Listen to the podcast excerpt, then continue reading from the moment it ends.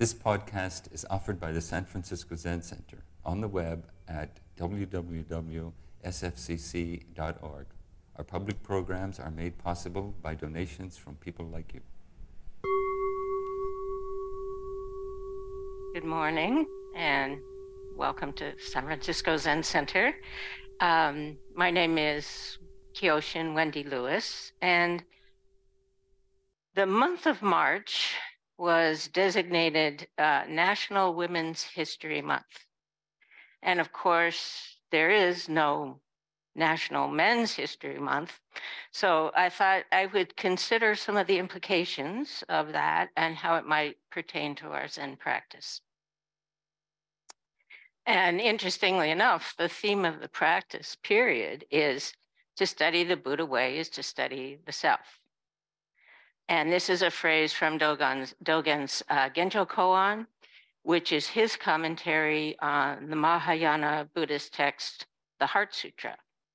And that's a list of basic Buddhist teachings, Mahayana Buddhist teachings. So you can consider Genjo Koan, where he doesn't really mention any Buddhist teachings, to be the experiential aspect of the Heart Sutra.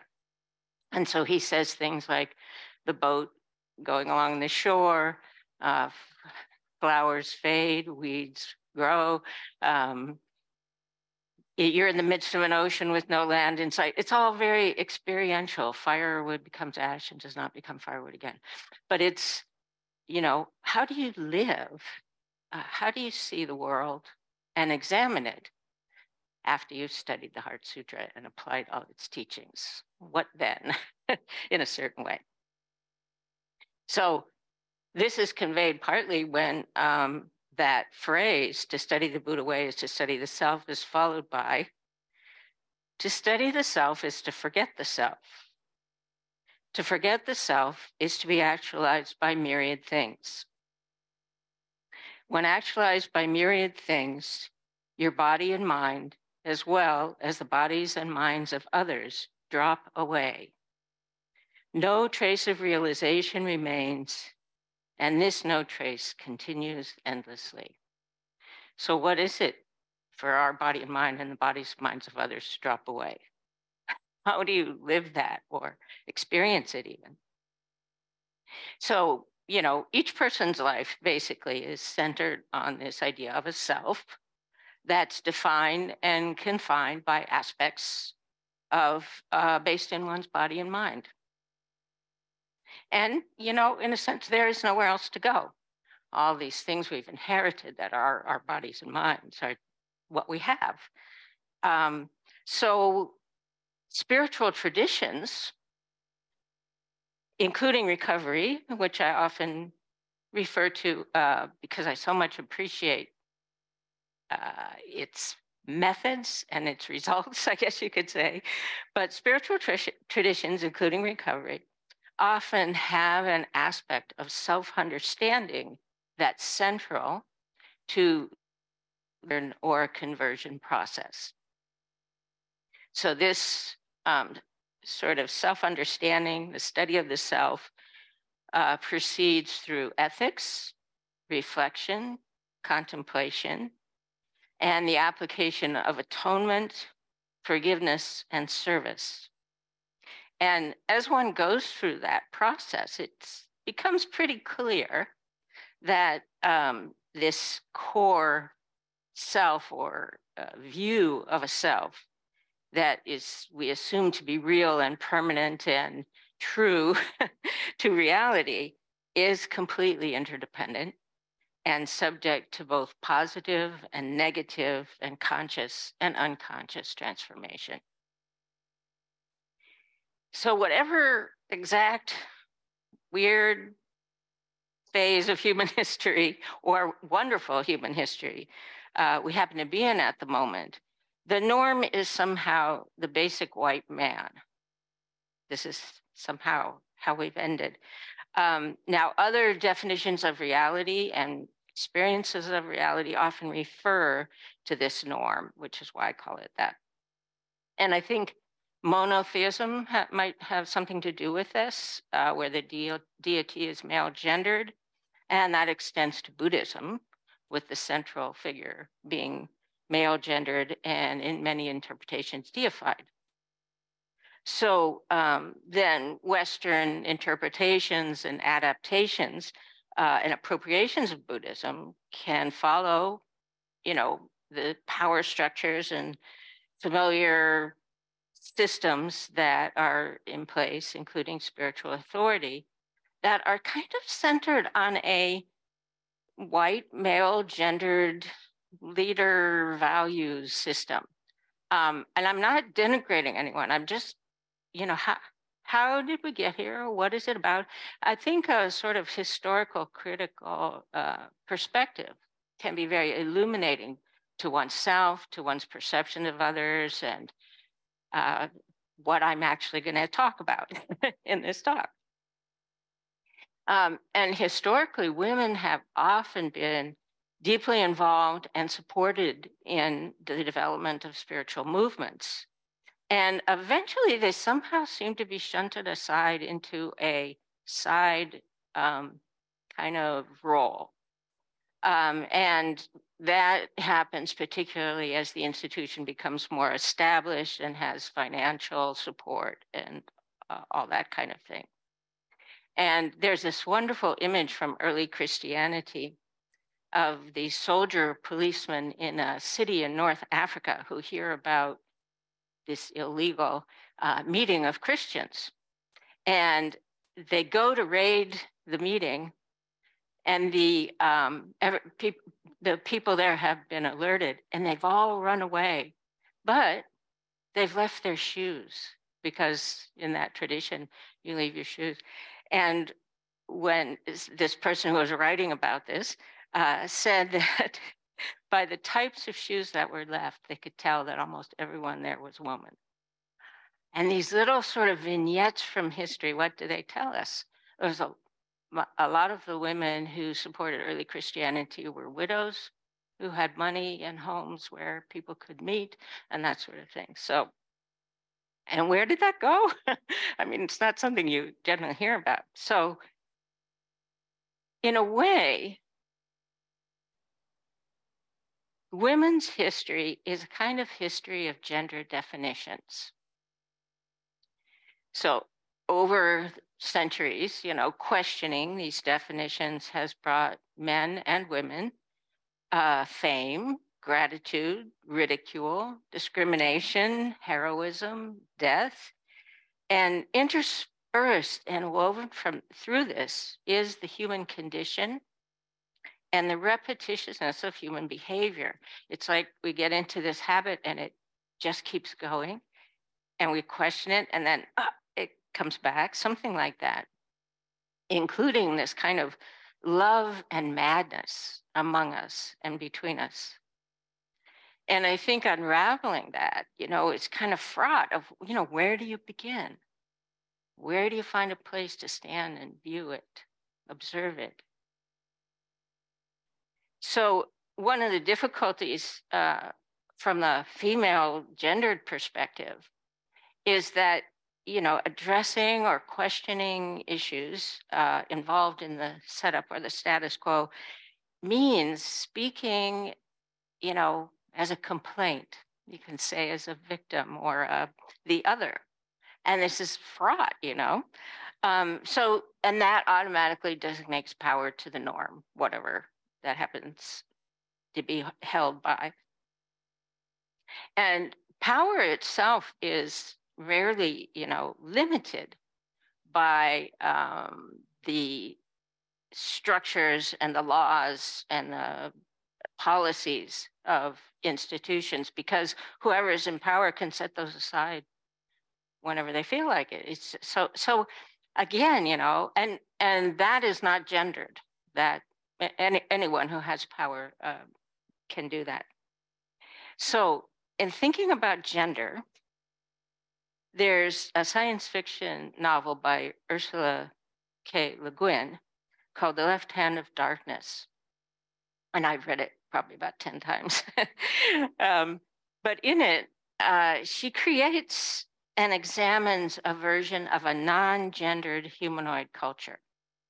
And the humanoids on this planet are non-gendered except during a period called Kemmer, when they take on either male or female characteristics as we understand them.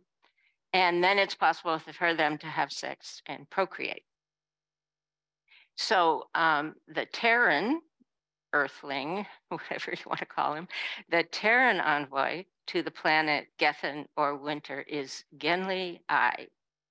And he's initially hosted and supported by the politician Estraven. So Le Guin's parents were anthropologists, and perhaps that kind of influenced the tone of the book. She creates this culture, and then she describes it. And she describes the social, then the political, the cultural, the gender aspects of Gethen Winter in a very detailed and intriguing way. So you really can ask yourself, too, how you see these things. So eventually, Genly Ai ends up in this very remote prison, and Estraven rescues him at great risk. And they end up traveling across this ice sheet for 50 days in order to get back to Karhide, which is where Genly Ai originally landed, and where his mission is much more supported, partly due to Estraven's efforts. I hope that isn't too annoying. It's not bothering me, but I can hear it.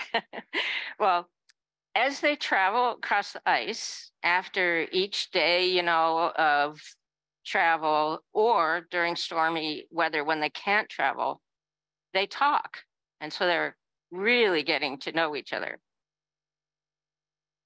One evening, after they had spent all day struggling and backtracking and were tired but elated, sure that a course would soon open, Estraven grew taciturn and cut my talk off short. I said at last, after a direct rebuff, "I've said something wrong again. Please tell me what it is." We were both silent for a while, and then he looked at me with a direct, gentle gaze. And I saw then again, and for good, what I had always been afraid to see and had pretended not to see in him, that he was a woman as well as a man. Any need to explain the sources of that fear vanished with the fear. And what I was left with was, at last, acceptance of him as he was. Until then, I had rejected him, refused him his own reality. He had been quite right to say that he, the only person on Gethen who trusted me, was the only Gethenian I distrusted. For he was the only one who had entirely accepted me as a human being, who had liked me personally and given me entire personal loyalty, and who therefore had demanded of me an equal degree of recognition of acceptance. I had not been willing to give it. I had been afraid to give it. I had not wanted to give my trust, my friendship, to a man who was a woman who was a man. He explained stiffly and simply that he was in Kemmer and had been trying to avoid me. "I must not touch you," he said. And I said, "I understand. I agree completely." For it seemed to me, and I think to him, that it was from that sexual tension between us, admitted now and understood, that the great and sudden assurance of friendship between us arose, already so well proved in the days of nights of our bitter journey, that it might as well be called, now as later, love. We were both rather stiff and cautious with each other for the next couple of days. A profound love between two people involves, after all, the power and chance of doing profound hurt. So when I think of this love and madness, that I call it, of the human condition, how we kind of veer back and forth between times of relative peace and inclusion and coexistence, and then times of murder and destruction and many other things, It seems to me that the love, the type of love that mitigates the madness is, it's not so much about being respectful and kind, or sometimes we call it compassionate, as it is about the unbearability of hatred and distrust. And this is my understanding of the use of the concept of love from a social justice perspective. You know, it's perfectly reasonable and justifiable for those, you know, who are exploited and oppressed, abused and ignored and murdered by those in power or in the norms of power, to feel hatred, distrust, fear, resentment. And sometimes when there's no real satisfaction in that, it sort of deflects itself onto others who are in that same category. It's so amazing, confusing. And yet, paradoxically, that all destroys from the inside, and it becomes another way of empowering oppressors and power holders. All these paradoxes. So, you know, is there a way to accept from others and to express and offer love based in that unbearability of hatred and distress? And I don't think it requires passivity or, you know, kind of demeaning oneself or being, you know, sort of extra aggressive or any of those sort of things.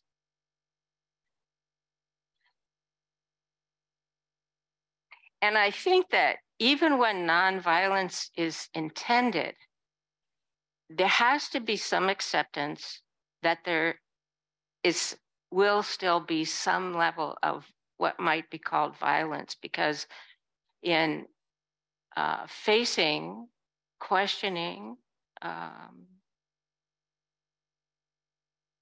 trying to connect with, you know, those who are holding the norm or the power structure, there's often a lot of defensiveness or boredom, lack of interest. And so that is a form of violence. And so it's kind of tricky. So historically, I thought maybe I would just look at a few particular women, some of whom are in our lineage. Our Zen Center created a women's lineage. We've been chanting the male lineage for a long, long time. And then some of the women got together and created this women's lineage. And one of the women mentioned is Mo Shan Liao Ran, who lived in 9th century China. And she was the only woman whose biography was included, along with 950 men, in a compilation of biographies of Chan teachers that was completed in 1004. And in her exchange with the monk Jean, he asked her why she didn't change her female body into a male one. And she responded, "I am not a deity or a ghost. Why should I change?" Miao Dao in 12th century China was abbess of a nunnery, and she was one of two women who were recognized in a later lineage of Chan teachers called, it was put together in 1183, called the Outline of the Linked Flames. And she was the first person to experience awakening teacher Da Hui's use of koans. And she became his first Dharma heir, a teacher, and an example that made acceptance of women teachers in the Chan lineage more widespread, which it was for a while. And now we've forgotten them again. Her awakening was based on, it is not mine, it is not the Buddha, it is not a thing. And then from other tradition, Christine de Pizan in 14th and 15th century France is the first woman who is known to have made her living through writing. And she actually may have run a scriptorium, which is where she might have gotten a lot of her learning, copying manuscripts.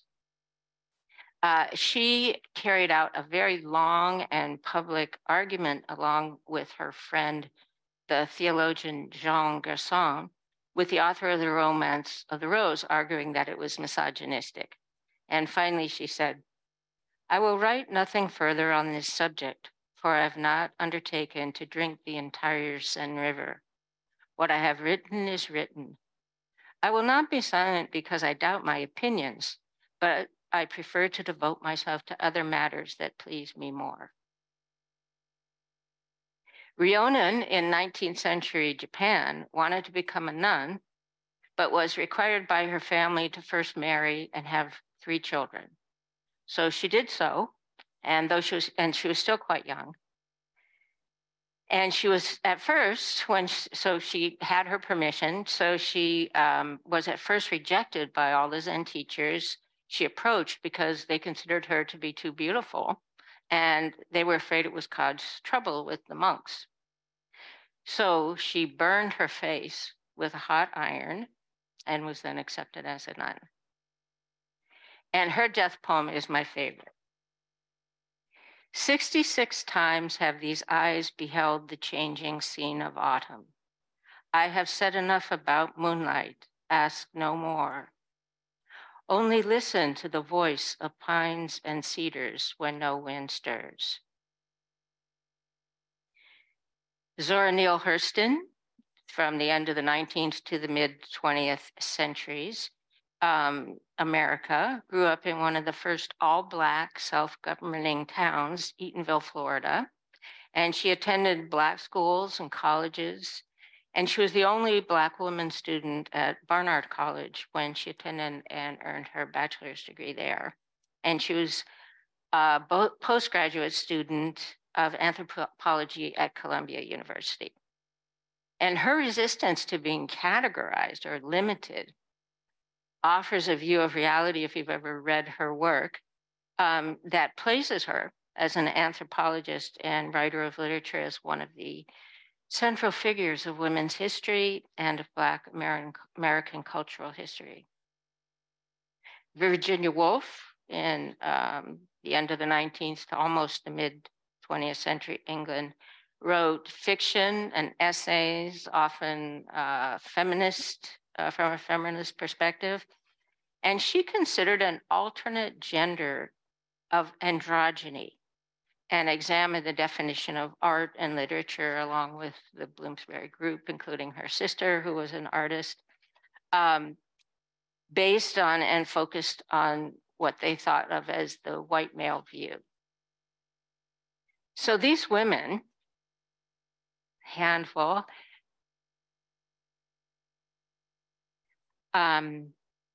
they seem, regarding their social and cultural circumstances, to echo Christine de Pizan when she says, "I will not be silent because I doubt my opinions, but I prefer to devote myself to other matters that please me more." And Ryonen, "I have said enough about moonlight, ask no more." And I think to find themselves there, they did and said things and tested their world for what it could hear and how it would respond. So a path of and towards a kind of peace and freedom with reality as it is, and to experiencing, when actualized by myriad things, your body and mind, as well as the bodies and minds of others, drop away, requires renunciation and forgiveness. And I don't think there's any need to let fear insult our own intelligence or that of others. Genly Ai says, any need to explain the sources of that fear vanished with the fear. And I think our view of anger is similar, because anger is a part of things. In a review of a book, I found this very helpful, a book on the necessity of anger to the anti-racist struggle. The reviewer, Lady Hubbard, comments, "Many of the negative outcomes associated with anger are in fact the results of its denial anger always has something to tell us. And sometimes, whether we like it or not, what it is telling us is the truth. So that comes from all different perspectives too. It's not like someone's holding it. It's part of our relationships, and that, like at the end of the quote from Left Hand of Darkness, you know, our potential to hurt each other is also our potential to love each other. So, you know, negotiating that.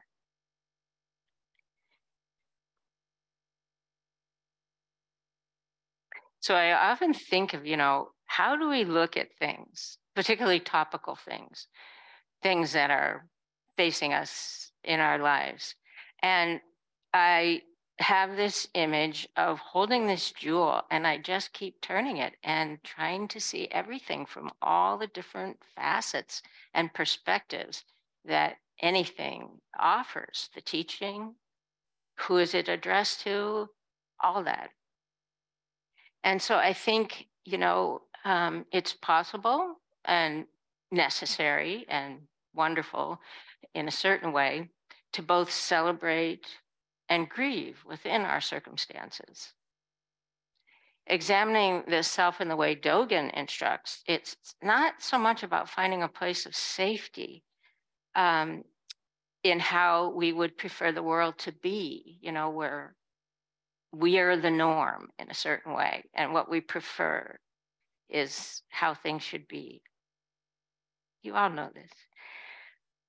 But I think, you know, as we turn that jewel to all the different facets, each one reminds us that we can see and understand only what our eye of practice can reach.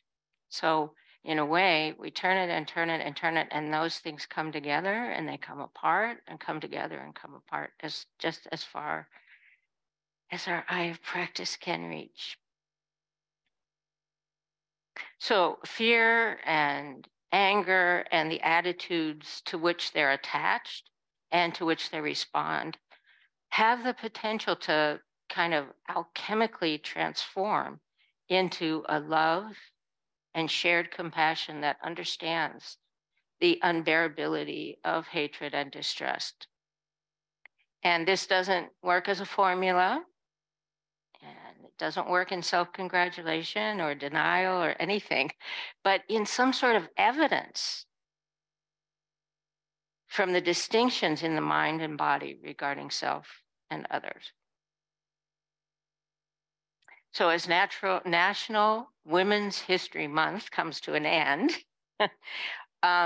is there anything of what that is addressing, that we have this special month, that can be taken with us into the upcoming Sashin, which starts this evening, which is on Dogen's, based on Dogen's teaching on studying the self, and into the unfolding, you know, of our lives in these months and days and years that are to come?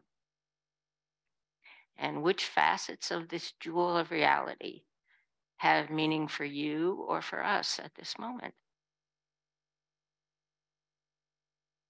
So thank you very much. Thank you for listening to this podcast offered by the San Francisco Zen Center. Our Dharma talks are offered at no cost, and this is made possible by the donations we receive. Your financial support helps us to continue to offer the Dharma. For more information, visit sfzc.org and click Giving. May we fully enjoy the Dharma.